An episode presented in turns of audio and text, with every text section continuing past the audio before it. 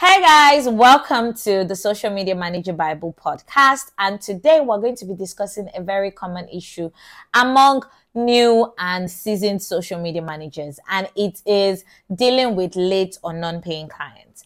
I don't know about you guys, but I've had clients who have not paid me before or clients who have actually paid late. I still have a lot of clients owing me money that is summing up to millions of naira. I am not sure I am going to ever, ever collect that money.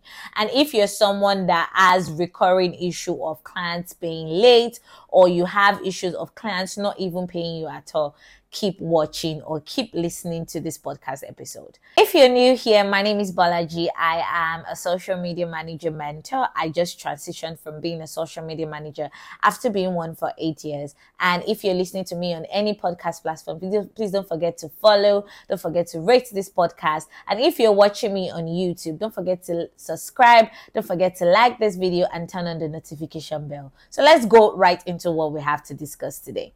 Step one, you need to set payment terms. A lot of social media managers don't have payment terms. And if you don't have one, maybe it's time for you to create one. Your payment terms should include your payment due date, your payment me- method, and any late fees that may apply. Your payment due date, your payment method, and any late fees that may apply. Having clear payment terms will help you prevent misunderstandings and also help you set expectations from the very beginning. And that's why I always say you should have a discovery call so you actually can decipher or you can determine if you actually want to work with this client or if not. Because trust me, from a discovery call, I can tell that ah, this client is not going to pay me, or mm, this client is going to stress me. Definitely, I know from a discovery call because we're seeing each other. Most times, I always advise that I, you do your discovery calls via Zoom. It makes you see the client, you can see the facial expressions, and know if you want to move forward with them.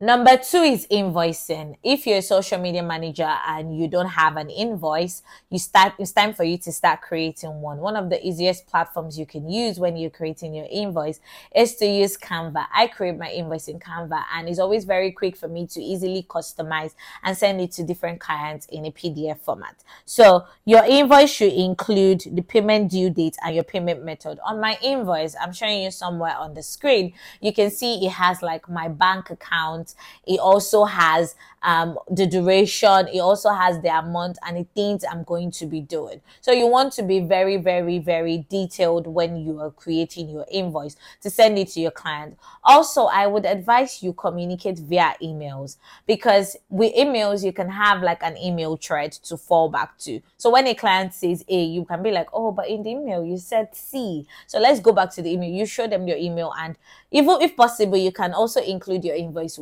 the details of your invoice kind of in your contract. The next one is communication. Now, it is very, very important that you approach the issue with late or non-paying clients professionally. So you want to be able to communicate with them.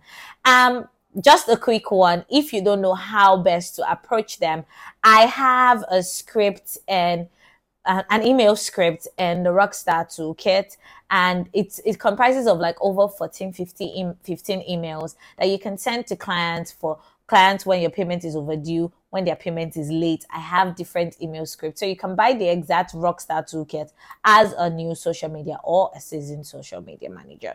Now, you may want to consider sending like a follow up email or making a phone call to remind your clients of payment because trust me, a lot of them are dealing with so much and they might have forgotten that they are owing you or they are not paying you or they've not paid you.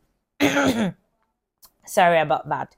Next one is the late fees. You want to consider um, putting like a clause in your contract or even let them know when you're like having your kickoff calls or your invoice that there are going to be late fees if they don't pay on time. And late fees always serve like a, as a motivator to clients. Nobody wants to pay extra, right? So they want to pay you on time. So you let them know what the terms are when it comes to late fees, when your payment is being delayed. You want to know, you let them know that, okay, these are the terms. And if you don't pay on so, so, so dates, when next you are paying, if you want to, want me to still keep working working with you, you're going to have to pay so, so, so a month extra because you're paying late.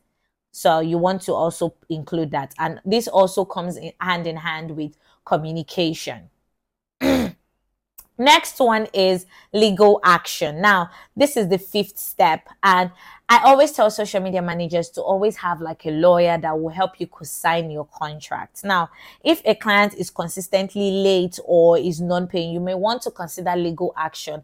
And the only way you can have like legal action when you take it to court or you take it to the police station is when you have like a lawyer in hand. So you might need to contact a lawyer or hire like a, a law firm to help you with this so you can get your money, especially when it involves a large sum of money. Now, moving forward, this is like the final steps.